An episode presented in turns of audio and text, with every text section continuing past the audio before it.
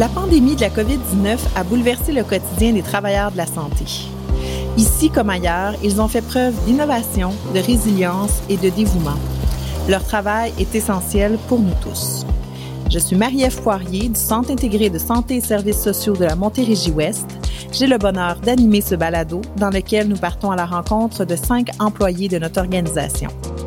Ensemble, découvrons l'humain derrière le travailleur et écoutons leur quotidien réinventé, que ce soit leur instant de découragement, leurs anecdotes, mais surtout de leur espoir, qui leur permet de se présenter au front jour après jour pour nous. Bienvenue à Réinventer la santé ensemble, un balado du 6 de la Montérégie-Ouest. Bonne écoute! Alors bonjour et bienvenue au balado Réinventer la santé ensemble. Aujourd'hui, je m'entretiens avec Jean-François Matt, un organisateur communautaire. Bonjour Jean-François. Bonjour. D'abord, euh, qu'est-ce qu'un organisateur communautaire? C'est vrai que l'organisation communautaire est pas très connue euh, au sein des travailleurs du réseau de la santé, puis même peut-être au niveau de la population. Euh, il y en a pas beaucoup en nombre au Québec, mais ce sont des travailleurs très importants euh, je, fais toujours l'anecdote euh, que les, organisateurs communautaires, euh, c'est issu des années 60, les animateurs de comités de citoyens qui ont été à la source, ou en tout cas vraiment au centre de la création du modèle des CLSC là, à clinique Pointe-Saint-Charles. Donc, cet emploi-là, organisateur communautaire, était au centre de l'organisation pour avec les citoyens de s'organiser collectivement pour démarrer des services de proximité de santé. Ça a amené à la clinique communautaire de Pointe-Saint-Charles et par la suite, le gouvernement a mis sur pied les CLSC sur ce modèle-là. Donc, depuis 1972, donc là, le titre organisateur communautaire a été euh, créé officiellement dans le réseau de la santé. Et puis, ben, ce qu'on fait, c'est qu'on travaille avec euh, la population, beaucoup la population euh, vulnérable, défavorisée, marginalisée, pour améliorer leurs conditions de vie. Donc, nous, on travaille sur les déterminants sociaux de la santé, donc revenus, éducation, logement. Parfait. Puis, durant la pandémie, ça a été quoi votre rôle précisément comme organisateur communautaire? Ben, ça a été euh, chamboulé. Bon, le 13 mars, euh, c'est, on déclare l'état d'urgence sanitaire. Euh, ben, mm-hmm. Dès le 14 mars, nous, on est privilégiés par notre position dans la communauté, donc on est assez central, on est connu et nous, on connaît les organismes, les intervenants, les, euh, personnellement les personnes, les maires, les élus. Euh, donc la, première première chose que qu'on a fait beaucoup d'entre nous, c'est de mettre sur pied une cellule de crise avec les élus justement, les municipalités, les organismes communautaires qui sont restés. Ben là, on n'était pas certains là. on parle du 14 mars, qu'est-ce qui va rester ouvert, qu'est-ce qui va rester fermé, mais rapidement on a il a été décidé que le, le dépannage alimentaire ça reste ouvert.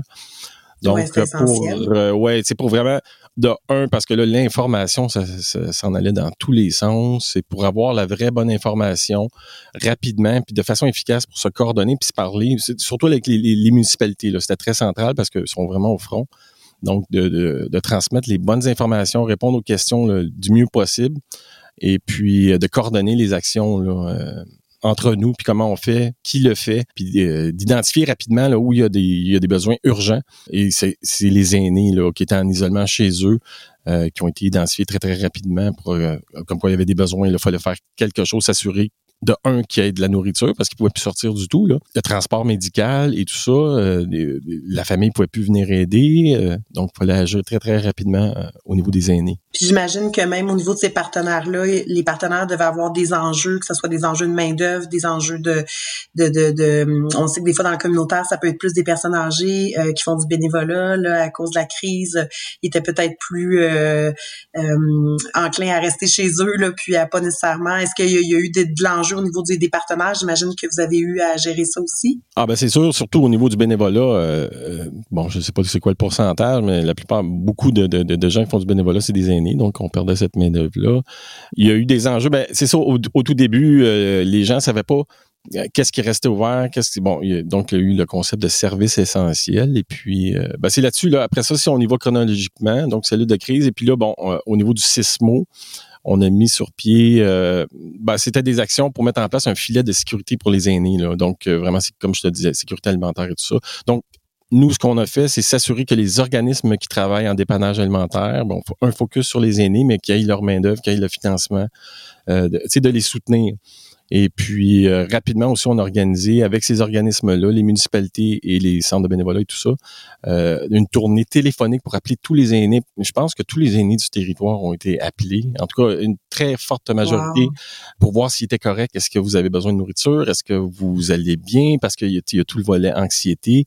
Il y avait beaucoup de choses qui se passaient, là, donc d'aller de, de, voir si nos aînés euh, avaient des besoins, et puis il y en avait. Donc, on il y a énormément, c'est des milliers, des milliers, des milliers d'appels qui ont été faits. Puis on a fait une grille de, repérage là, pour les organismes, pour les, et les municipalités, pour les aider à.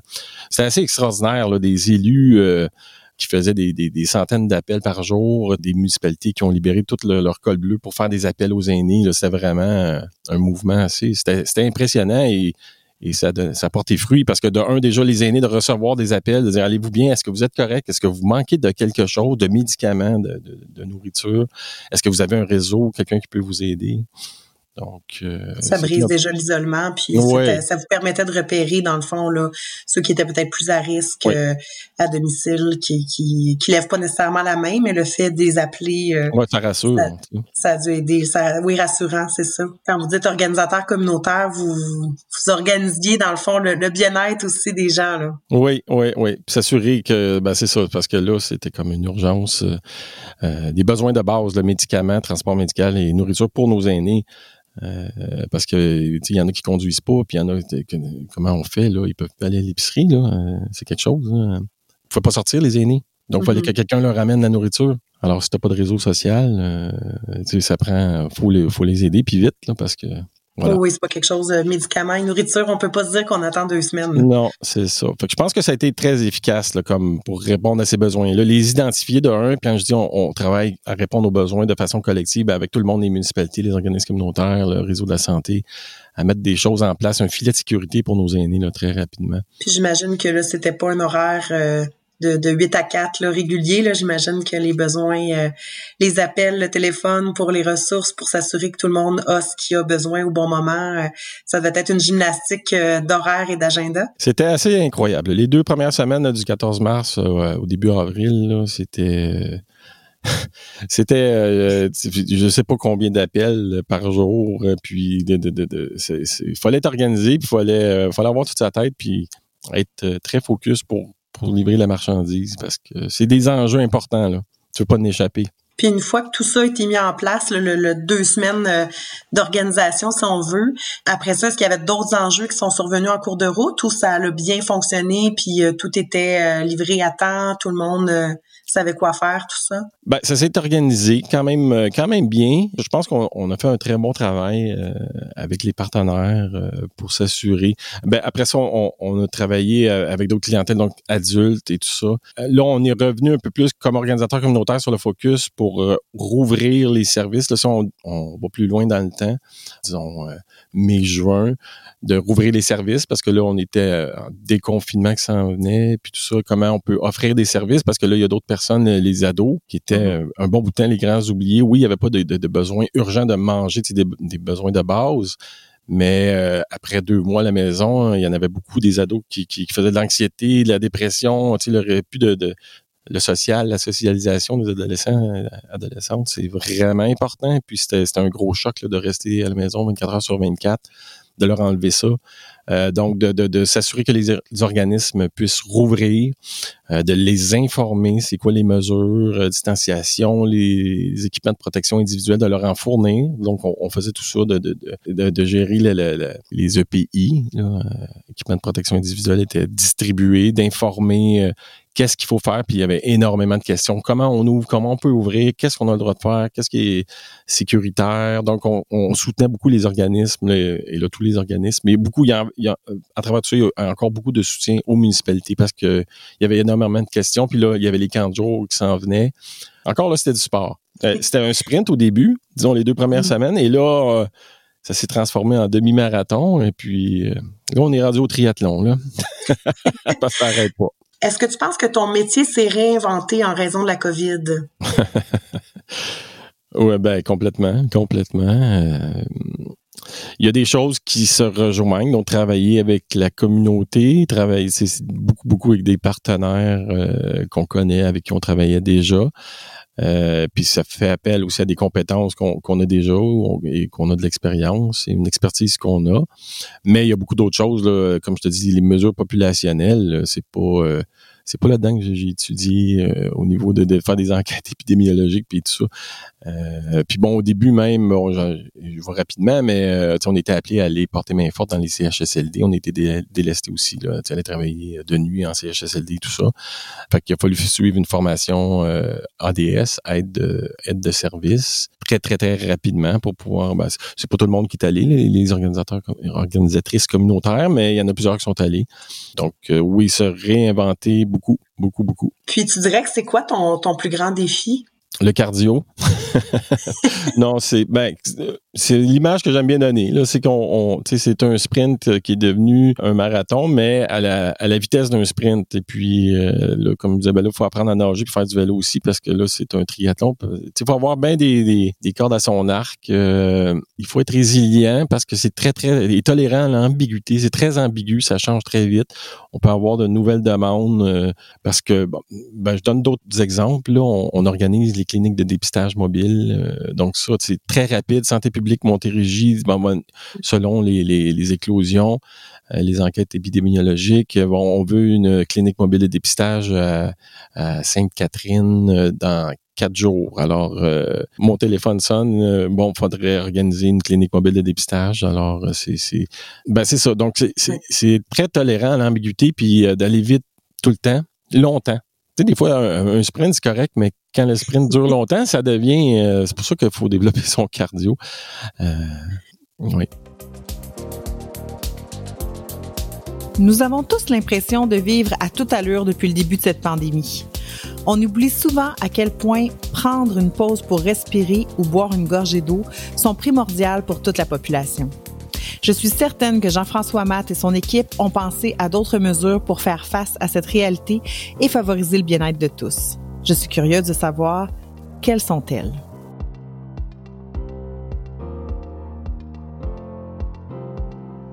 Il faut avoir des, méthodes pour prendre soin de soi au travers de ça, puis euh, avoir des, petits des, petits coins où est-ce qu'on peut prendre de l'eau pour récupérer un petit peu. Ouais, ouais, ouais, tout à fait. On a mis sur pied, c'est un plan de soutien psychosocial pour la population, les organismes, euh, pour détecter les problématiques rapidement là, dans la population, parce que des crises comme celle-là amènent son lot d'anxiété, de, dépression, de toutes sortes de problématiques sociales, et puis on, on va voir, ça augmente là, puis euh, euh, l'expérience nous dit quand il y a des crises majeures, les, problèmes psychosociaux, ça prend un petit bout de temps avant de, de d'éclore. Si on veut, c'est comme une lame de fond qui devient un tsunami à un moment donné, puis ça peut prendre un an, deux ans après la crise avant de voir vraiment tous les impacts psychosociaux. Euh, donc, on a mis en place un plan de soutien psychosocial euh, dans, chaque territoire du CISMO. Donc, des territoires de CLSC, c'est des cellules locales de soutien psychosocial qu'on a mis en, place. Puis j'imagine, comme tu viens de dire, que ça prend des fois un deux ans là, avant de rentrer dans l'ordre et tout ça. Euh, j'ose espérer que cette cellule-là, ces solutions-là vont rester un petit peu euh, à long terme pour la population pour qu'ils puissent en bénéficier au besoin, on l'espère. Oui, puis on aime, on aime vraiment ça, travailler en intersectorialité à, euh, l'intérieur du CISMO, en équipe multi. parce que ben, le partage d'expertise et ça, c'est très c'est très bénéfique. Puis il y a vraiment une plus-value à travailler ensemble en équipe comme ça, par territoire, pour répondre à des besoins, puis mettre en place des choses euh, qui répondent à des besoins rapidement, puis de façon efficace. Puis justement, parlant de, de mettre en plan des choses euh, efficaces et rapidement, euh, tu me parlais de, de cliniques de dépistage. Peux-tu me dire exactement c'est quoi ton rôle dans l'organisation de ces cliniques-là? Est-ce que ça va de, de trouver le lieu, le, le, personnel qui va avec? Euh... Ouais, non, pas jusqu'à ce point-là. C'est beaucoup le, au, au, niveau logistique. Donc, oui, trouver les salles, ça prend, tu sais, c'est des demandes très, très précises d'une salle de 3700 pieds carrés minimum, entrée-sortie séparée. Garder la distanciation sociale avec une entrée et une sortie distincte. Ouais, ouais, tu sais, grand stationnement, tout ça, circulation fluide, possibilité de faire un parcours pour les citoyens pour pas qu'ils se croisent et tout ça. Euh, ensuite, euh, ben, c'est la journée même, ben, s'assurer de la présence des policiers, tout avoir, des, avoir des, des cônes, avoir les tables, avoir les chaises.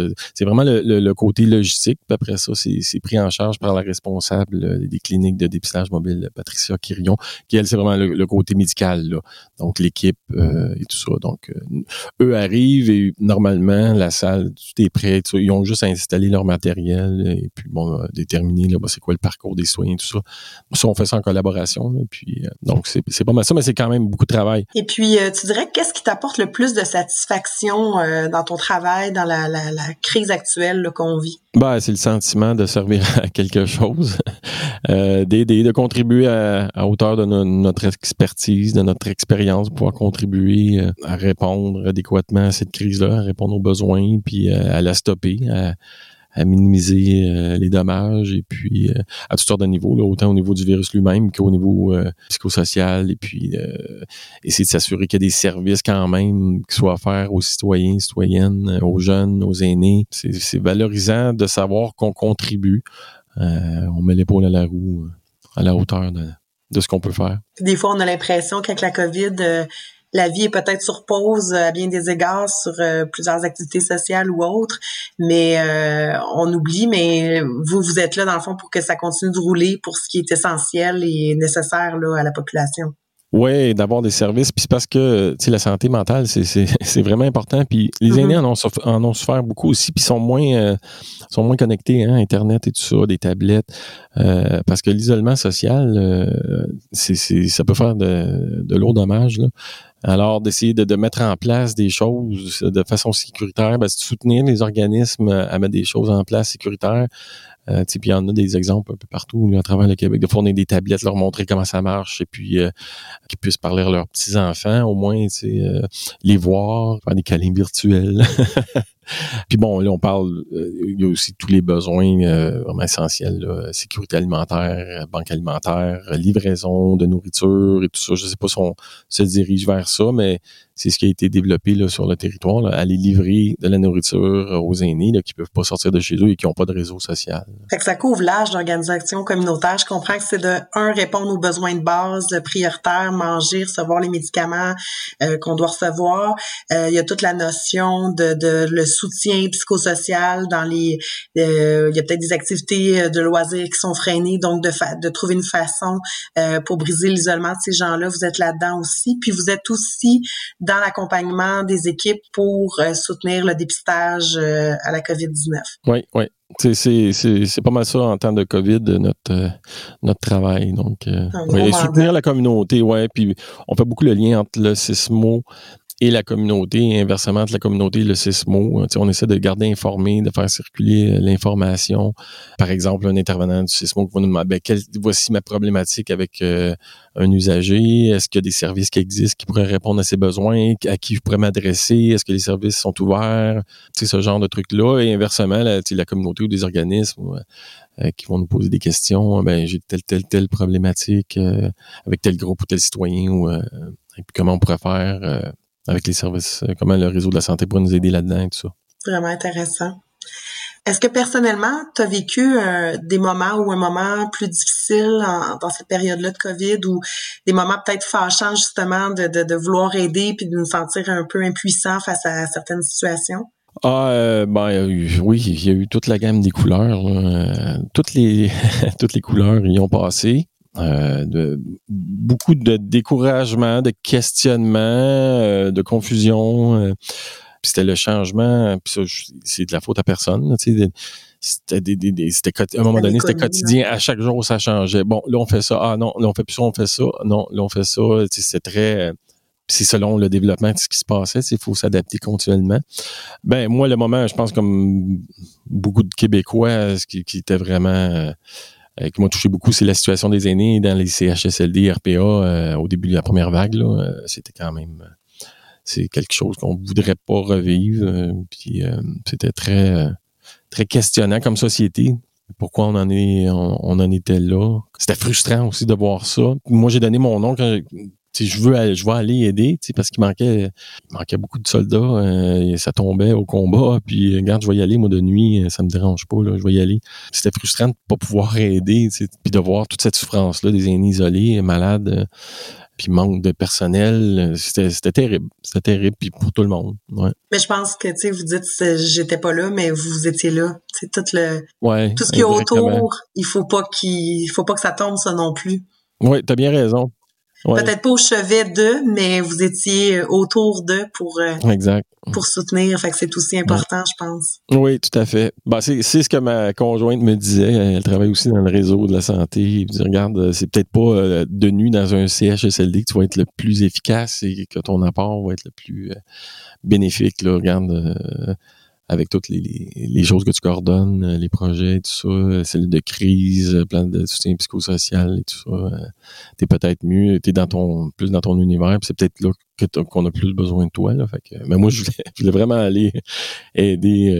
ça avait pas de bon sens. Ouais. C'est très dur. Je pense que votre expertise aussi euh, fait en sorte que vous avez des réflexes qui fait en sorte que, de vu l'urgence de la situation et la rapidité dans laquelle il fallait que ça se fasse, je pense que c'était tout opportun que, que, vous soyez là au front. Ouais, euh. ben c'est des choix déchirants, hein, autant pour les gestionnaires, pour le, euh, ou c'est quoi, il y, avait tellement de choses, il faut prioriser, puis c'est pour ça comme nous, comme en, organisation communautaire, bon, ben, là c'est il faut que les aînés mangent. Les aînés, d'ailleurs, on, est dans c'est les aînés. Il faut qu'ils mangent, il faut qu'ils aient accès à leurs médicaments et au transport médical. Il faut prioriser, puis pas parce que les autres classes de population n'avaient euh, pas de besoin. C'est juste que là, regarde, il faut mettre nos énergies, il faut choisir faut choisir où on met notre temps, nos énergies. Qu'est-ce qui te motive le matin à te lever? Ou comme là tu disais que tu travaillais 48 euh, heures par jour, euh, j'imagine que tu dors pas. Donc qu'est-ce qui te motive à rester réveillé ou à te lever le matin? Ah ben euh, je pense que ça y va tout seul, regarde, c'est l'adrénaline, il y a tellement de, de, travail là moi, en ce qui me concerne personnellement, j'aime ça, là, travailler sous pression et adrénaline. des fois, c'est essoufflant. Là. Le vendredi, on est bien content. Mais euh, ben c'est c'est c'est sentiment qu'on a besoin de mes services et puis euh, euh, donc de contribuer à diminuer les inégalités sociales, de santé, de, de, de, la marginalisation, les personnes vulnérables, à aider des populations qui sont, qui sont dans le besoin. moi, ça me ça me motive beaucoup. Puis comment euh, on se prépare aussi physiquement, mentalement? Euh, tu disais tantôt que c'est un triathlon. Euh, est-ce qu'il y a des façons pour toi de t'évader ou de, de, prendre soin de toi là-dedans? Oui, ben je, ben, je m'occupe de ma petite famille. Alors ça, c'est une joie incessante. et puis, bah, je fais du sport. Alors je fais du motocross. ça me défoule. Oui, du motocross. Puis je fais beaucoup de musique aussi, de la méditation, du yoga. OK. Alors, beaucoup de, je vis dans la nature, beaucoup de marches dans la nature, se reconnecter euh, à, la nature, ça fait beaucoup de bien à, descendre le niveau de, de pression. Oui, se calmer. Mm-hmm. Est-ce que selon toi, le milieu de la santé a changé? Euh, oui, inévitablement. C'est euh, une crise comme ça, ça peut pas ne pas amener son autre changement. Je pense que ça a permis quand même, ben, j'ai de la misère à dire les bons côtés de la crise, mais en tout cas, ça a mis en lumière des lacunes mais ça a mis en lumière aussi la, créativité, la capacité de proposer des nouvelles façons de faire plus efficaces. Euh, je pense entre autres au, plan de soutien psychosocial en équipe euh, inter, euh, qui a beaucoup de potentiel de travailler ensemble. Oui, je pense que ça a permis de, de, de, de voir aussi de réaliser la capacité d'adaptation du C'est épouvantable. Moi, en tout cas, il y a des casse-têtes insoluble que, le réseau de la santé a fallu il a fallu qu'il trouve des solutions euh, c'est d'une complexité euh, je pense que c'est difficile de voir la, grande photo de la complexité de tous les morceaux qu'il faut mettre en place. Puis il y a les cliniques de dépistage, puis le dépistage, les analyses, les services dans les écoles. Je trouve que c'est vraiment extraordinaire le travail qu'ils font dans les écoles. C'est d'une complexité parce que là, j'ai travaillé pas mal avec les écoles dans le cas de, gestion des, des cas de, de COVID, des éclosions, mais déjà, les écoles en partant sont débordées. ils travaillent très fort, la direction, les, intervenants, les professeurs. Et là, on leur ajoute une couche de complexité. Mais c'est d'ajouter ça par-dessus. Euh, sérieusement, des fois, je me dis, mais comment ils font pour gérer? on pense à l'école de la Magdalene. je pense c'est 2500, 3000 élèves comment on fait pour organiser 3000 élèves à tous les jours qui ont mm. plein de classes différentes, dans des mesures sanitaires importantes, des contraintes sanitaires importantes, le masque, les, bulles classe, euh, bon, les horaires, euh, c'est euh, il y, a beaucoup de résilience, autant dans le réseau de l'éducation, le réseau des services de garde que dans le réseau de la santé. Je comprends que la COVID, c'est un beau gros casse-tête euh, qui s'imbrique dans le réseau de la santé, le réseau de l'éducation, donc c'est pas facile. Puis je comprends qu'avec ça, parfois on a des, nœuds là où on a des, euh, des embûches, mais je comprends qu'on a aussi dans les façons de faire, on a peut-être enlevé certains morceaux de casse-tête, puis ça nous fait quand même un casse-tête au final. Oui, de ramasser les morceaux, puis euh, c'est ça, d'essayer des choses, ça marche pas tout le temps. On, mm-hmm. essaie des, choses, puis bon, on apprend. Euh, bon, mais ça, ça n'a pas, ça pas fonctionné. C'était peut-être pas vraiment un besoin. On va le faire comme ça. De s'adapter rapidement, d'évaluer constamment euh, la pratique, qu'est-ce qu'on mm-hmm. fait, puis comment on le fait, puis est-ce que ça fonctionne, est-ce que ça répond vraiment à un besoin, puis de, de, de l'adapter selon les besoins. Puis c'est là que c'est parce que les besoins changent constamment, ça change tout le temps la réalité. C'est ça qui est difficile de, la donne change constamment. Donc euh, il faut se réadapter puis réévaluer et re-co-créer. c'est euh, ça demande beaucoup d'agilité ah mentale. Puis, euh, tu dirais que dans le temps de la pandémie, est-ce que tu as eu vent d'un commentaire ou d'un moment qui euh, t'aurait particulièrement touché venant d'un organisme communautaire, un partenaire ou euh, de la population? Oui, ben c'est toujours, moi c'est toujours ça qui me qui m'appelle. ma, ma plus grosse paye, c'est quand on, on, se rend compte, quand on a des, des commentaires directs de, de des gens qu'on contribue à aider.